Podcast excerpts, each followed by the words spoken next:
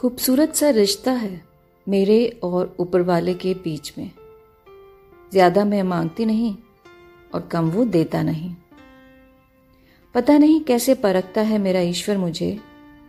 इम्तहान भी मुश्किल ही लेता है और फेल भी नहीं होने देता।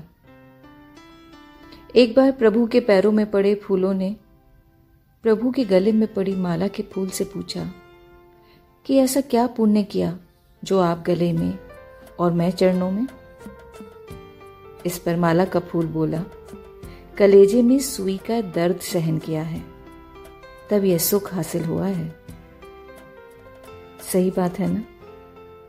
नसीब जिनके ऊँचे और मस्त होते हैं, इम्तिहान भी उनके ज़बरदस्त होते हैं।